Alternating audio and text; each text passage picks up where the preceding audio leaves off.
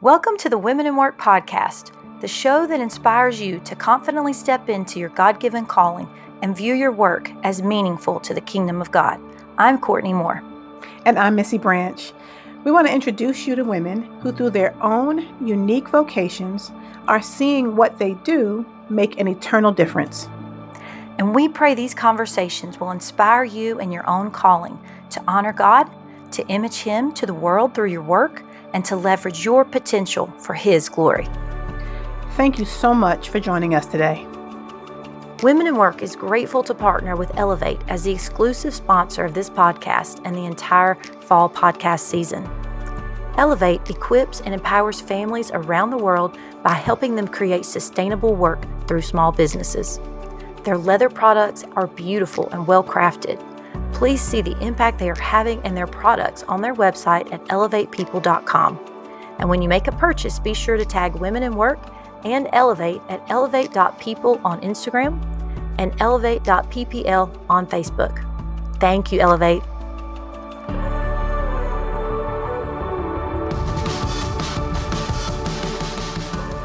We are so happy to welcome to the podcast today Jen Wilkin. Jen, we're so glad you're here.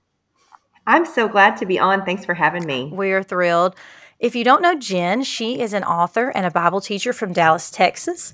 She has organized and led studies for women in her home, in the church, in the parachurch. She is a huge advocate for biblical literacy, and her passion is to really to see others, especially women, become articulate and committed followers of Christ. She wants them to have a clear understanding of uh, why they believe what they believe, and she wants that grounded in the Word. And so her latest book is called 10 Words to Live By Delighting in and Doing What God Commands. And um, we hope every all of our listeners will check that out.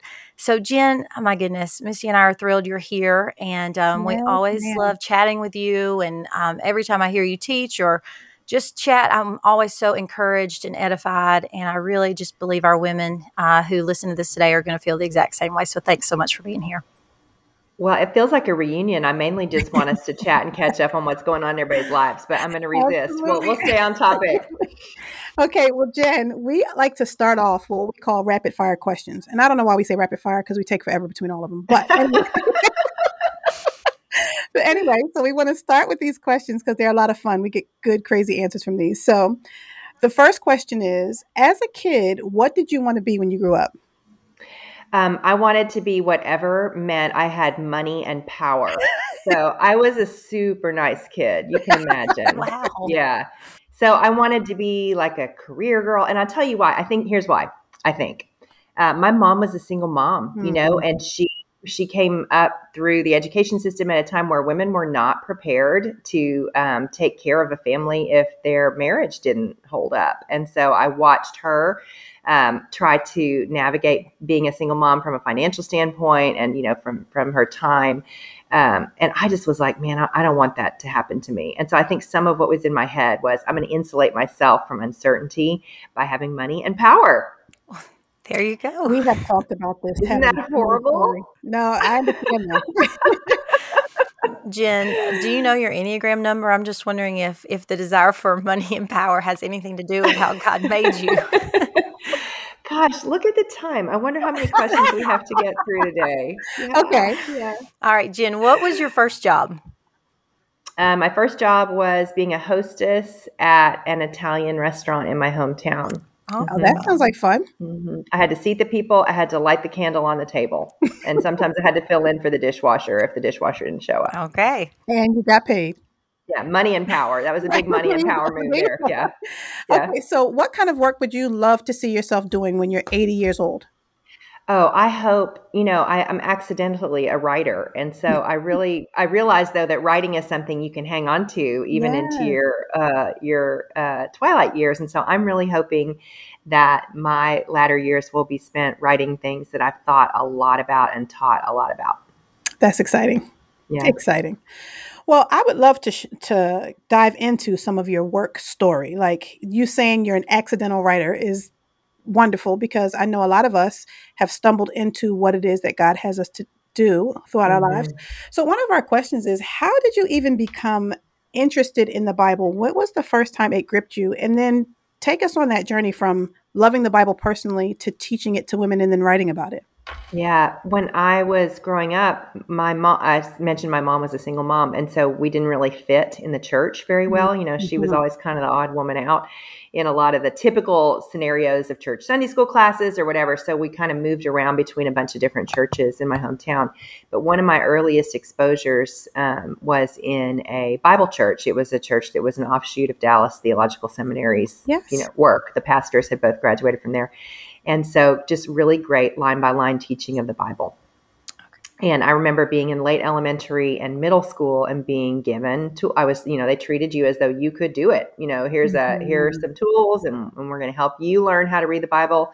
And that appealed to me. And then um, then spent time in a bunch of other different denominations, which raised the question why are we all holding the same book and saying different things? You know, Wow. a pastor with a lot of authority is standing behind a pulpit in each of these spaces, but they're not all saying the same thing. Mm. And so I became uh, increasingly uh, convicted that firsthand knowledge of the Bible was going to be important if I was going to have my own uh, vantage point on things and not simply be taking someone else's word for it. Um, mixed into some of those denominational travels was some really bad teaching uh, that Yeah. had very real negative consequences in the life of my family. And so uh, it wasn't, it, it was a practical desire, not just a theoretical desire to have a pure theology. Wow. And at what point did you decide that now that I'm studying this and I'm like absorbing it, it's it's a thing I love to do, that this would be something I would love to teach? Um, you know, so that's you know, I mentioned the whole craving for money and power. I, I let's just keep saying that because it makes me sound like such a nice person. I, I went to college and got an English degree, Okay. which is really not the pathway to money and power No. for anyone who's curious. And um, but I loved it. Mhm. Um, and then I ended up getting a, a master's in business so that I could get a job that was more in line with, you know, my my idea of who I was. Yeah, basically. And um, I told my husband I don't want to be a teacher because teachers don't make any money. I come from a family full of teachers who this was incredibly disrespectful to, and also, again, an indicator of my maturity level. So the joke around the Wilkin household is that I then proceeded to teach for nothing for 20 years. Like I got paid no dollars, none. That's literally what I was just thinking. Yeah, yeah. And so Jeff's like, I love how your plan's working out. You know, basically he's funding all of my my teaching dreams by going to work every day. So yeah, I was I I got involved in a women's Bible study at my church in Houston because I had just had my first child and had quit my job that was going to make all my dreams of power and success come true. And I just needed a reason to get out of the house. And Mm. then I got there and it was uh, it was actually it was Beth Moore's first study was what they were doing at the church. So I get there and I see her head on the screen and she is doing this thing that I did not know was an option. Interesting. I Yes. love that. Beth Moore gave you So I was inspiration. like, huh, fascinating. And so uh, then I I start so I'm leading a small group within you know about six months, and I start to have disagreements with what her Bible studies are teaching. And I don't mean like you know she was teaching heresy or anything like that. Mhm. A lot of it for me was I was not aware yet that I was coming from a different theological vantage point Mhm. on some things Mhm. On second and third level issues, right? Sure. So I would say, gosh, I wouldn't have taught it that way. Oh, I would have said this differently. Well, you don't say that in a room full of Beth Moore fans, you know, like you just yeah. need to tamp that down. Uh, and so I began to realize that I was probably never going to be content to be a small group leader in someone else's Bible study because I had so much that was stirring inside of me. So I started um, writing my own curricula, mainly because, well, actually, I used some other people's for a while, but still felt that just, oh, I want it to do exactly what I want it to do. And it Mhm. wasn't that those curricula were bad, it's just that when you have that teacher brain, you're always thinking about a learning outcome and how you're going to get them there. Mhm. I wouldn't have had words for that at this point, Right. but I know that's what was driving it. So that's that's kind of how it all started. Was when I was in my um, mid to late twenties, So it, when when I was not old enough for anyone to, to really need to listen to anything I had to say. I love it. so when you're you're in your mid to late twenties, you're writing your own brand new curricula. At this point, how many children did you have? I'm sure they were tiny. and of course, all of our women always want to know how are you making it work? How are you being faithful in the home, raising your children, and then also pursuing what God has called you to? How did you do it, Jen? Um, well, so I did have four children in Wow. four years. Oh, my goodness. So um, actually, the church offered me a job, a part-time job as the women's ministry director because I wrote a spicy letter saying how we needed to hire someone. And um, hashtag writer. And they were like, "Well, how about you?" And I mean, I remember just wanting to howl with laughter. I'm sitting in this sweet man's office, and I said, "I my children are four, three, two, and zero Wow. you have never met a less employable person in your life. And he said, uh, We think you're the person, and we want to pay you for whatever hours you can give us. Wow. And I still think back to that day, and I, th- I think, what if he hadn't said that? Like, Wow. what if he had said, you know what, you're right, and really, you should be at home with those kids Mm. because that's really where your ministry is. And you know what? I believe that. That is where my ministry was. Um, I also had a compulsion to teach the Bible and to help women uh, in the local church. And so, what I've often reflected on is that when it comes to women, and I know you guys talk about this a lot on this podcast, we have a an atrophied understanding of dual calling for women. Yes. Mm. Uh, we understand it for men intuitively, but for women, we're like, oh no, that's not a thing because anything that you do that is not your primary calling will rob from your other calling. Mhm. And um, I think the Lord just placed me in circumstances that it was like, gosh, I, I could try this. Uh, and then I realized that those two things were actually not in competition with one another. Mhm. If, if, right, if I and my husband were on the same page with things and having all the conversations, and if we were checking in on things at a regular basis, but you know, no one asked Jeff Wilkin when he took a full time job if it was going to hurt his relationship with his kids. No one Exactly. Right. And and actually he's a great dad and super present you know and so that has also impacted my ability to say yes to things like the church Right. offering me that role is that jeff had a job where he didn't travel. He was home pretty much every night at five o'clock and he wanted to be with the kids helping with the kids and so those are all factors. Um, i can't give a blanket recommendation to every single woman out there but i can say my story has been that jeff has been a huge partner and and has always said you should go do the thing the lord has given you to do. And my kids know that they got a mom who is not just their mom she's the bible study mom. And so that meant that we were all on board with making sure that both mom and dad were able to do the work that was in front of them.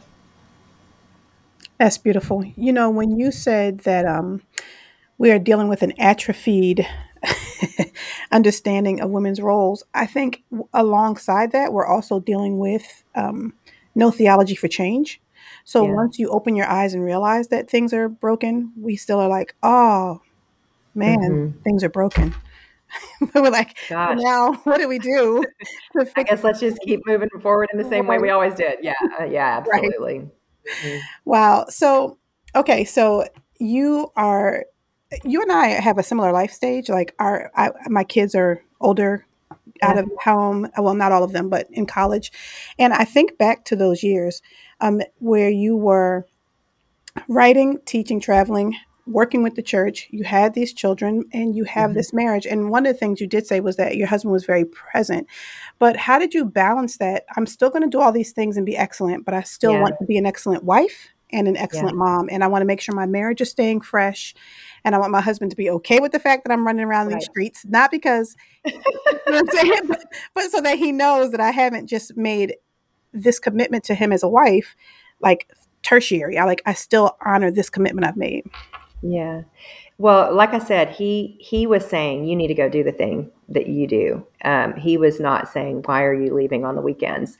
And honestly, when the kids were little, it wasn't like I was traveling and speaking like I am now. Uh, I thank God, frankly, that I didn't have any platform of any size until my kids were older. Not because I don't think you can do it. I'm just thankful I wasn't asked to. Right. Right. You know, I frankly, because I don't know. You know, I was the money and power girl, so who knows if I would have handled that well, Mm. right? Right. The Lord Uh, knows. so right? I think the Lord let me get a little of the stuff and beat out of me uh, before before He gave me a platform where I could, you know, screw it up. Frankly, so which is not to say that I don't have to be careful even now, but Um, yeah, so Jeff was always saying, "Hey, I've got the kids. I can do this," and he they enjoyed it. They thought it was fun if I was gone. You know, the girls had crazy hair because he didn't know how to fix their hair, and they ate horrible thing. Like they would always go to they would go to Wings and More every time I would leave town, and I'm like, you are poisoning my babies, right? with hot wings, gross. And and then they're I knew what they would do is they knew like when I was going to be home, and they would wait until 30 minutes before I got there, and then they would run around and clean up the whole house, right. so I would have no idea what had transpired. Right. But but it was fun. I mean, they thought it was fun, and and the kids are super close with Jeff. They got a lot of good time with him. And then on Tuesday nights, um, so honestly, my my prep time for teaching was happening at nap time and nighttime. Okay. You know, because you know how it is. Like when the kids are there, you're all in. You're focused on what they're right. doing. So for the most part, it was nap time and nighttime. And then as they got older and they're doing homework or whatever, obviously I could be doing my work side by side um, when you're not in that stage where you're just trying to keep people alive anymore. Right. um, yeah. So, uh, but that's kind of how it fleshed out. But frankly, I don't have hobbies. This is my thing. I see. I, am not, I don't, you know, none of the kids have a scrapbook.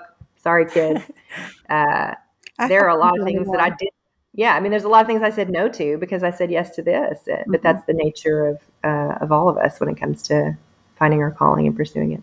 That's great. So you mentioned Jen about how we really have a problem with the idea of dual callings as women, um, mm-hmm. and so part of the reason I even started Women in Work was because of that. I was in a very narrow one track lane of what I thought womanhood was, and then the Lord really opened mm-hmm. my eyes to, oh my goodness, no, you can't actually. Uh, pursue things, um, even though I, of course, value motherhood and all of that. You, there, he's yeah. called me to other things as well. So, I'm just wondering, you know, I felt like I grew up with hearing subtle tones of that, but really embraced it because I thought this is how you please the Lord as a woman. And I wanted to please yeah. the Lord. Um, mm. but then you have some other popular voices that were have been very explicit, saying no. Yeah. Uh, women here will not, should not work outside of the home, and so it, it's very uh, poignant. It's just right there in your face. Like, no, this yeah. is not uh, the way what the Lord would have for you. And so I'm just wondering, like, in your perspective, culturally, like, how did we get here? And I mean, how did we get here? And women are confused. And yeah. then we hear, you know, verses like Titus 2, 4, and 5 that, you know, we train these young women to love their husbands and their children and to be working at home. And how does all that play mm-hmm. together? And then, you know, you you just throw in complementarianism, which we is one of our values here at Women in Work. So, yeah. Oh, goodness. I know that's a lot I'm throwing at you there, yeah. but. Yeah, we'll, we'll just sort all that out now in the next uh, 30 seconds. Yeah. Um, so uh, that was me. Uh, I I had uh, Matt and I left a, a high paying, you know, it was the it was my path to money and power. And I left it convictionally and I felt very strongly that I had made the one right choice I remember thinking if these women would just get rid of their cable bill or uh, stop taking things to the dry cleaners, then they could stay at home too. Which was ironic because I knew that wasn't true based on my own upbringing, right? Mm. But combined with that was was the memory that my mom had only ever wanted to stay at home with her kids. That was all she ever wanted, and her sorrow, you know, when she hmm. had to go back to work as an economic necessity. But so much of my view on being a stay at home mom, I was not aware was related to uh, socioeconomic realities that were not mm-hmm. everyone's. And uh, I should have known better. But again, 23 year old me was not thinking in some of the same channels that uh, an older version of myself was. So the problem, I think, with that idea is that it communicates that selfishness is not a problem for the stay at home mom. Right. which is ludicrous, wow. right? And wow. so I remember thinking, I will leave selfishness in my briefcase and go home. Wow. And then I found out selfishness lived in my diaper bag. right. And so wow. it's a major oversimplification to say that our physical location rectifies our spiritual location. That is not true. And um, for many women, it is not even possible for them to stay home with their children. And so we we we heap burdens upon them yes. when mm-hmm. we when we trumpet that. And, you know, my church was the same way 10 years ago 10 years ago, if a woman on staff got pregnant, the expectation was that she would stay at home. It wasn't like a policy or anything like that, but everyone would be like, oh, well, okay, I guess she won't be working here anymore. And 10 years ago, if a man on staff got promoted, everyone thought, well, now his wife can stay at home if he wasn't making enough money before. That really was in our ecosystem. Mm-hmm. And um, praise God, that's not where we are now at all. Like we have committed to being a place that can employ women uh, no matter what their stage of life is. Um, that if they choose to opt out, that's one thing, but we will not set things up in such a way that they have to opt out because it, we've made it so hard for them to stay employed. We want them to know your job is here for you, and we will make this as easy as possible for you, not as hard as possible. Um, it's amazing that that is as recent as only 10 years ago. Exactly what mm-hmm. I was mm-hmm. thinking. Um, mm-hmm. So when I so I'm in working in this space where we have employees, people who are working here who are still at churches where they're still thinking that way. We have students mm-hmm. coming in who are on both ends of that spectrum because we're seeing this 10 year kind of switch for all of us. Can you give us like how what would you say this is a biblical vision for women and work considering the creation mandate and considering um, we all have theological differences mm-hmm. and definitions, but sure. I have heard you walk through some of these things before. And if yeah. you were to, obviously, this is overly simplified, I understand. Yeah. But if you were to give, this is a biblical vision for women and their work, what would, how would you say that? Well, I mean, if you look at Genesis uh, and the story that's told in chapter one and two, there are bigger concerns there than just husband wife relationships. Mm-hmm. I think that we're talking about male female relationships, although I would argue that the main point of Genesis 1 and 2 is not that. Obviously, the main point of Genesis 1 and 2 is that God. Uh, God uh, speaks everything into being and that he brings order out of chaos. So those are the main takeaways. Mm-hmm. But then if you start looking at what specifically is happening with those he creates in his image, it is not good for the man to be alone. That, mm-hmm. that the mm-hmm. image of God is not represented strictly in the male uh, embodied experience. It is also um, shown in the female embodied experience of the world. And not only that, but in a very literal sense, in Genesis chapter 2, the command to be fruitful and multiply cannot go forward unless there is a woman, right? right? Like he doesn't create an elder board as his second move for Adam. he creates the woman because you need men and women for fruitfulness to occur in a literal sense. But if you look forward to the New Testament and when, where um, the Great Commission is given, it's given in the same language as the cultural mandate to be fruitful right. and multiply. But the, the implication is that a spiritual truth is what is being spoken of, that fruitfulness and multiplication is the charge of the church to go and make image bearers, uh, baptizing them into the name of the Father, Son, and the Holy Spirit. So we would be foolish to assume that the primary work of that is reserved only for male image bearers. Um, it, it, the fruitfulness and multiplication, it is not good for the man to be alone in a spiritual sense as it was not good for him to be alone in a physical sense back in the garden. And so the work of the church is manifestly the work of both men and women. Now, because our physiological uh, state of being is telling us something that is true about the universe, we know that our roles are not interchangeable, which brings us back to a complementarian understanding of things. Mm-hmm. Although I would argue that complementarian thought is a spectrum, not a dot on a line. I agree.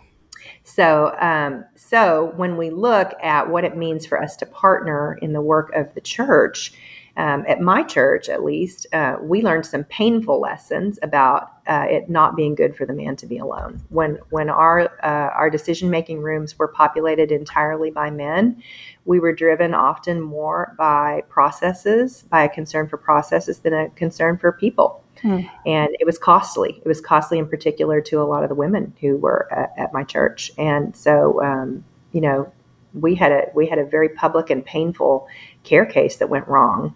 Um, you know, back about gosh, I blocked out the date, but like seven or eight years ago, which was mm-hmm. a turning point for us. Hmm.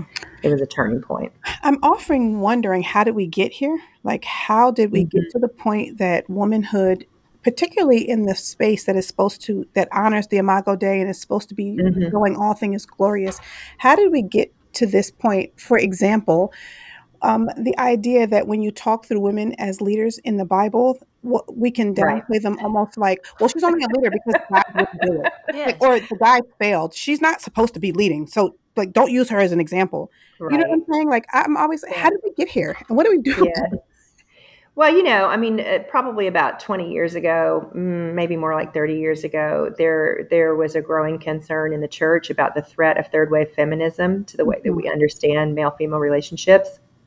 And so third wave feminism, feminism became our bugaboo. It's our F word, mm-hmm. right? And so it's like, look over to your left. Do you see that? We don't want that. That's very mm-hmm. dangerous and very bad. So therefore, in order to avoid that thing that's over there on the left, we are going to err on the side of caution at every decision right. point. Mm-hmm. Um, but it's important to note that if you err on the side of caution, you consistently err.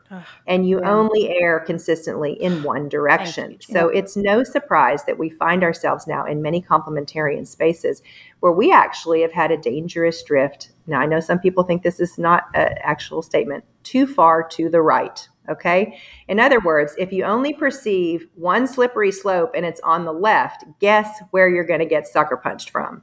Right. the right sure. right spicy and so spicy yeah so we have we have actually begun to guard and protect things that don't need us to guard and protect mm. them out of an overabundance of caution um, and so this is the big tension right now within complementarian communities is can I call myself a complementarian and can someone in a more conservative space call themselves a complementarian and can we both be right about it? Mm. Or do I have to be labeled as a, a secret feminist for advocating for the equal value and dignity of women in a way that translates into the way they serve um, within the body of believers. And again, just to be clear, I'm not saying women can or should be pastors slash elders. I have never said that. Right. I do not have a secret desire to preach on Sunday at the village church. right. Matt Chandler is not keeping me in a box. Like, you know, he we, mm. we are we love each other. We are friends, you know, and we want the best for each other.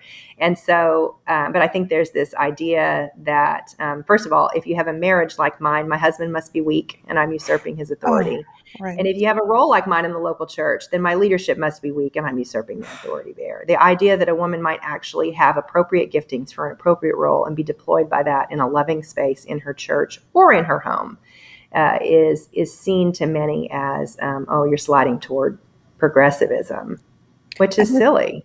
I do think there is a challenge for men in spaces like this who are married to women who are leaders naturally because the challenge is not to let us lead but more but how to deal with the perception of them because yeah. we do need.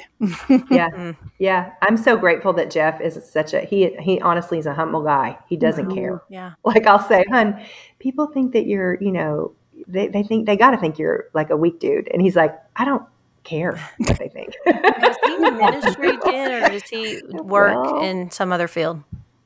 Uh, he has had a career in IT consulting and he went to work for a nonprofit okay. about a year and a half ago. So he's That's loving awesome. the nonprofit world at this point. Jen, hitting back on um, some of what you're talking about here,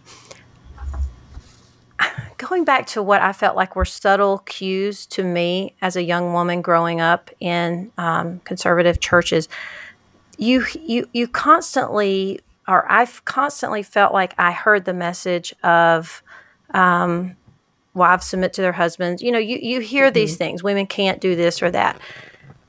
You really, I've really very rarely, I mean, when I say rarely, never maybe, never heard messages um, about the equality of the genders.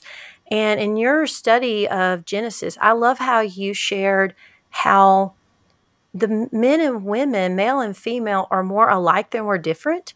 And mm-hmm. that was so freeing to me when I studied that because I feel like we've just been pitted against one another. And now mm-hmm. the women are having a hard time, just like you're saying. We feel like, well, if we have a gift of leadership somewhere in there, first, it's never been encouraged. Um, mm-hmm. And I feel like there are probably women listening to this and they've never really been given a vision for, no, wait, um, this is your brother. We, we are equals. Mm-hmm. There are certain functions and roles that God has set in place in the Bible. But I don't know. I, I, I would love for you to somehow encourage women that, no, God, God can propel you forward in things maybe you haven't thought of, you know? Mm-hmm. Yeah. Well, you know, the church is the family of God. It's meant to be the true and better family. And that means that we should regard one another not as sexual temptations or as um, someone who's going to execute a power play against us, that instead we should regard each other as brothers and sisters. And we should regard um, older men and women as mothers and fathers mm-hmm. um, in, the, in, in, in a beautiful sense. I mean, like in the best sense of that relationship. And um, within the society at large, the message is men are from Mars, women are from Venus. Like it's right. it, what's fascinating to me is the idea that we're adversarial is actually a message that's come from the outside in. Hmm. Um, or it's been um, a problem that is symptomatic of many churches where their functional Bible starts in Genesis 3 exactly instead wow. of in Genesis 1. Yes. Wow. I'm I'm borrowing that from Andy Crouch if you thought that was profound. um, so it starts in Genesis 3 and it ends in, you know, Revelation 20. Like it's it's it's this idea where we forget to say, okay, right, this is what it's like right now. But what what should it have been like? Right. And what will it be like one day? And then as those who live praying, may it be on earth as it is in heaven. Yeah. Then how should I inhabit this space, this life? Um, and it, it, would be striving to, to live out the one another's of the New Testament. And so I don't mean to be dismissive of the conversations that have been had about headship and authority, but I do mean to raise my hand and say, are we placing the emphasis on the wrong syllable? um, because out of a fear, a, a, a protective need yes. to, you know, to, to again, err on the side of caution at every term.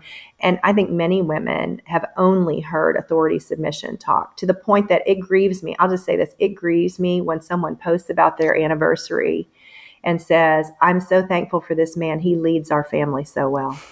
I want to say, why did you choose lead instead of love? Uh, right. Mm-hmm. Jen. Why can't you just say love? Right. Uh, but but it's that messaging where mm-hmm. um, there's a I would say there's a social reward for choosing one word over the other. Yeah um, you're signaling that you're a good complementarian woman. But but in my mind, I'm like, is she okay? Like, to, you know, blink twice if you need help, uh, which is that's not fair either, right? That's not fair either. A lot of people are just they're using the language that has been provided yes, to them like that they've learned. Yes. yeah, yeah, yeah, yeah. So please hear that in a spirit of humor.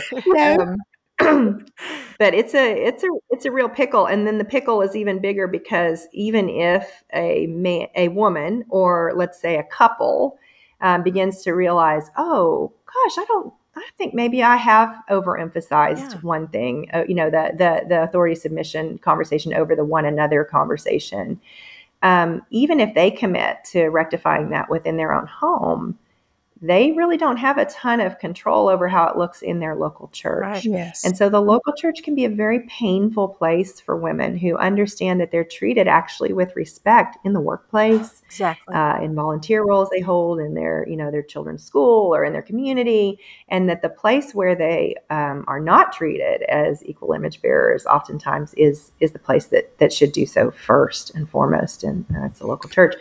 So it can require a great deal of forbearance uh, and patience. It is. That is an incredible point that you made that often we can go to work and feel very respected and very needed. And it can be like, I'm not even talking about being the lawyer or the CEO, but, right. you know, working in the, I worked in an insurance company and because I knew my stuff, they knew to come to me. So it felt great to go to a space where someone acknowledged me f- knowing something and could contribute. Yeah. And so it is, um, interesting to go to church where your family is and to almost be I have never been told explicitly don't use your gift. Like I praise God, I've never been in that space, but there is often this but like let somebody point it out and then let somebody lead you to it and then let somebody give you a job and then let somebody don't feel the freedom to run hard in the thing that God has made you to be. Mm-hmm. And what has also been an interesting experience Courtney when you said that you had never heard a sermon on this. I remember reading a book recently about Eve, and it was a version of Eve I had never experienced. Like she was a woman with emotions and feelings, and she did things right in her wow. life. yeah, never heard that. So mind numbing to hear that. Like, what? That's right. Right. Poor Eve. She gets such a bad rap. yeah. So uh, the question in that, Jen, is can you uh, give advice to women who are looking for opportunities to use their gifts in their local church or in their maybe even parachurch. Um, how do they do that? How do they do that not being obviously over the top with mm-hmm. discouragement or emotion, all those other things. But how do you find that balance of I just want to come in and tell my pastor this is what I can do, and then yeah, I think you got to keep putting yourself out there. I think you have to remain open hearted, um, but also realistic, right? And so mm-hmm. you can go in and say, "Hey, this is these are the skills that I have. Here's where I have a demonstrated track record of these things being useful. I would love to use them in the life of our church in a way that's helpful." And I would I would be very specific. I think I can help you here, here, and here. Don't say I want to help in whatever way you you think because mm-hmm. that's too vague yes. um, and they need they need to be like oh gosh that is a need and I, let's you know and i haven't been able to find someone to do that so you know let's let's give her a shot. That's good advice. never underestimate the role desperation plays in you getting your foot in the door. So uh, so i think just you know going and say hey i just want this is something that i've done elsewhere um, and i would love to use my gifts here in the local church in these specific ways. And then um, but really more than going and having a meeting with someone honestly get get on the ground volunteering somewhere and demonstrate mm, yeah. what your gifting is like mm-hmm. let your actions speak louder than your words and and find a way to make yourself indispensable. There you go.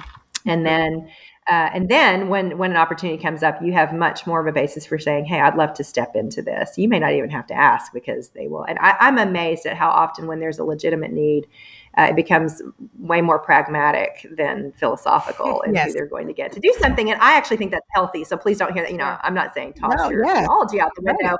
I'm saying you come to understand your theology from a from a from a healthier vantage point when it when when the rubber hits the road.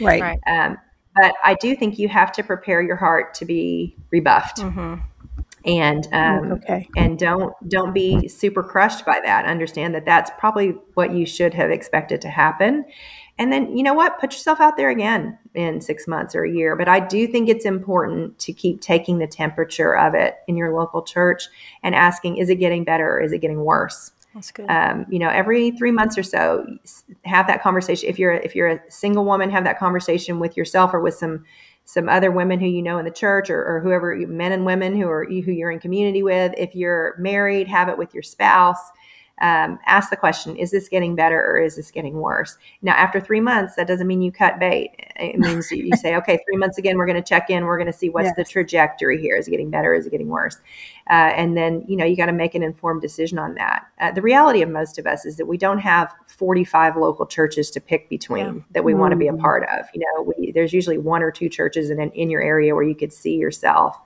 and so we do tend to be committed to um, to staying the course in the church that we're in, but we can feel like maybe we're enablers or maybe we're sellouts. And I would just urge you that the, if the Lord has placed you there, you may influence it either by your ability to serve within the church or um, by other means.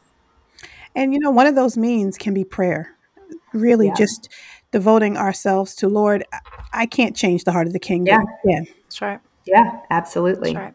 I do think it's telling how many women uh, who are who are Christian leaders are involved in parachurch organizations. Right. I think that says something about access points in the local church that kind of breaks my heart. Wow. Yeah. I think it's also telling how many women are single women in particular uh, are involved in overseas missions. Unbelievable. I don't even want to contemplate what that says about the ease of serving in the local church versus serving across Goodness. the ocean. The world. Goodness. Wow. Wow. Okay. Well, shifting gears a little bit, Jen thank you for all of that wonderful commentary. it's very good, but I want to shift gears. A lot of women who listen, uh, who who listen to the podcast, who are you know love women in work, they love what they do. They are um, hustlers. They they work hard. They are all in with the calling God has placed on their lives. And so, for a lot of us, um, there is the temptation to really make our work and our calling an idol in our lives. We can easily, easily uh, become enslaved to it because maybe we love it and we just, uh, or for, what do you think it says about us that we do make our callings um, an idol? And how can, I mean, it says something about us, right? Um, but how can we move away from that and and and really love the lord with all our heart seek him first and then all these other things will come into play? Yeah i think that sometimes there's a misunderstanding that we have to stop doing our work to be able to have it stop being an idol. Okay. And once again, this is not an issue of what our hands are doing, it's an issue of where our hearts are. So um, I actually, with the whole stay at home mom gig, um, I know a lot of moms. Well, I mean, really, with being a mom in general, mommy guilt is, you know, uh, tied up in all of this of like, I have to do this with every single bit of me, and therefore, do I worship my kids? Right. Well, I don't know whether you worship your kids or not. That's a question you have to ask yourself because externally, a mom who is, you know, investing a ton of time in her kids may either be doing it because she loves the Lord and it's an expression of her love for the Lord, or because she wants power, like like me. I would say money and power, mm. but that gig doesn't pay very well. It doesn't pay well at all. yeah. yeah. So, uh, but I mean, it does pay in certain ways. Like if you're if you're investing all of your energy in being a mom because you need something from your kids, Hmm. Wow. You know, yikes. Right. Uh, but if you're investing all of your time in it because you need you you you're seeking the Lord's approval and His commendation, then knock yourself out.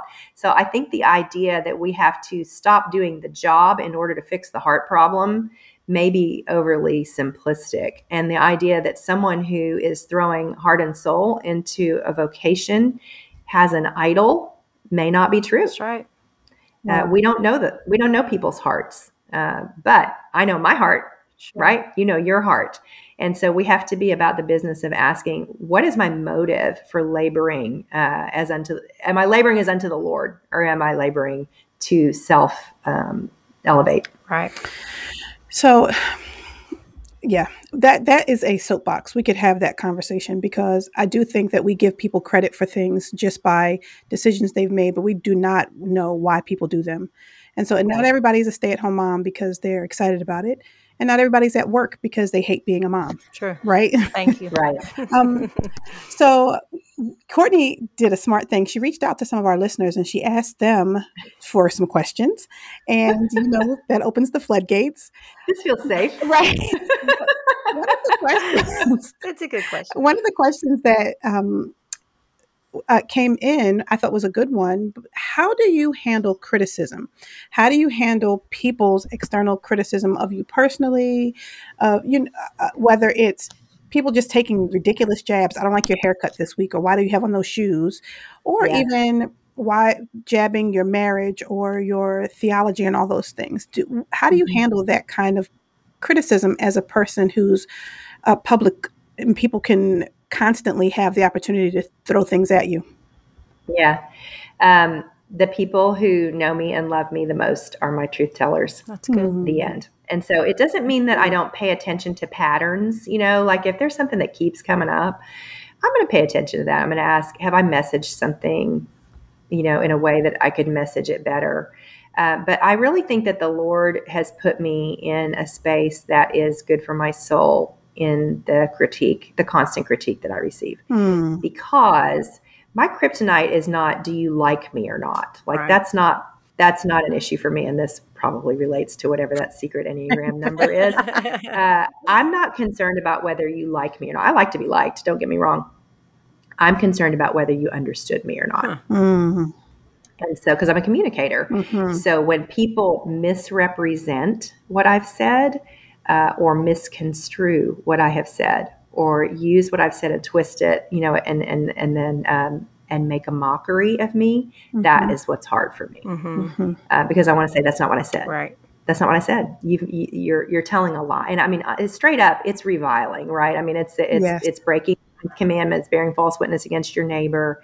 But I have to not let it get in my head. And so um, my husband is really great about saying, Hey, you didn't go out and look at that stuff again, did you? And I'm like, Nope, sure didn't. uh, and he's really good about giving me a level of accountability. And then if things are blowing up, you know, if I'm aware, like you always know because people will start to text you I'm praying for you today. And you're like, that's interesting. Why? Right? Yeah. Okay. uh, thanks.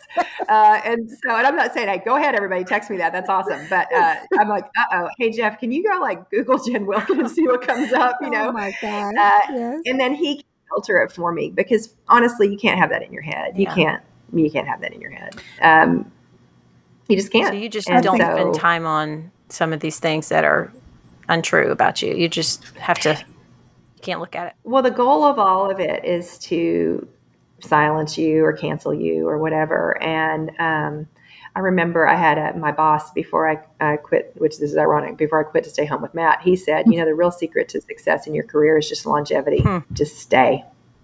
And hmm. so that's what I just try to do is stay. Um, and then I pray that over the course of, you know, a couple decades, um, whether I was worth listening to or not will play itself out. Very true. Amen. That's good. I think one of the most beautiful things you said was you have truth tellers. Like we can't operate without community and we don't need yes men. We don't need mm-hmm. the people who just love us and tell us everything's great. Mm-hmm. But having those people around us to be like, I mean, that probably was yeah. a bad haircut. She didn't need to tell you. Right. But. That's right. you knew it in your soul before she said it. Yeah. Yes. Yeah.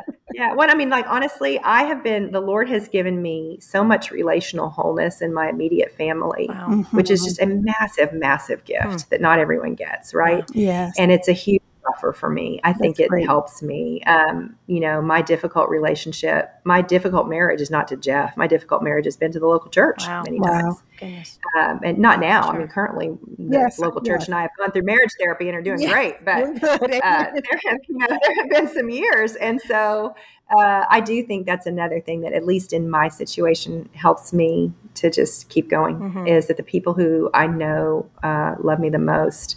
Um, they don't believe those things are true about sure. me. So. All right. Well, as we wrap up, Jen, uh, this is a question we like to ask um, everyone who comes on as we close. What is just one last piece of advice or warning or encouragement that you would want to leave with women who want to honor God with their vocational calling? Just one last um, thing. Yeah, um, the Lord cares more about this issue than you do. Mm. Mm. He does. The Lord cares Love more it. about dignifying women's vocation mm. than you do. And so all of the swirling around inside of you that you feel uh, when what when the work you're doing is called into question or when even you yourself are feeling all of the internal turmoil around it for whatever reason, just know that the Lord is more invested in this conversation than you will ever be. And um, ask him for wisdom. You know, it's it's it's it's the unequivocal uh, pro- promise that we receive in the scriptures. It's the name it and claim it promise in James. Mm-hmm. If any of you lacks wisdom, let him ask. Yes. Now the problem with wisdom is it's something you have to apply, right? and so so it's not like he just tells you what to do, um, but you begin to grow in discernment. You know, by by looking around and saying, okay, well, if I do this, this is going to happen. If I do that, that's going to happen. Mm-hmm. And, and you mm. understand you can trust the Lord with the outcomes uh, of any decision that you make. And so then you just you rest in the fear of the Lord, you rest in the, the right reverence and awe of the Lord, and make your decisions from that framework. And you're walking the path of wisdom. He does give it to us. So just know He's more concerned with your sanctification than you are, whether that means that you're working outside the home or whether you're a stay at home mom. He's committed to conforming you to the image of Christ by whatever means. And um, and you can you can exhale a little bit knowing that. That's good. That's so good. It's wonderful. Well, thank you. Thank so you so much. much. Guys, we need to hang out. This is not. This was not a hang time. Yes, I know. I know, and I have a million things we need to chat about. So this is so great. Well, we're right. grateful, Jen. Thank you for joining us and for sharing that wisdom with us. Oh, thanks for the work you guys are doing here on the podcast. Grateful for you both. All right. Thanks so much, Jen. And thanks so much to our listeners for joining us today. Be sure to check out our website at womenwork.net for today's show notes. There will also be more information about today's conversation there. And while you're there, take a look at the Women in Work podcast discussion questions. We provided those so that you can lead your friends from work, your neighborhood, or your church into useful conversations that will encourage you as you take your next step of faith into your calling. If you enjoyed today's show and don't want to miss an episode, please subscribe through Apple Podcast, Spotify, or wherever you listen to your podcasts.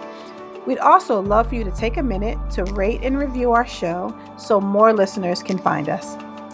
And with that, we hope you've been inspired to more confidently step into your God given calling and view your work as meaningful to the kingdom of God. See you next time.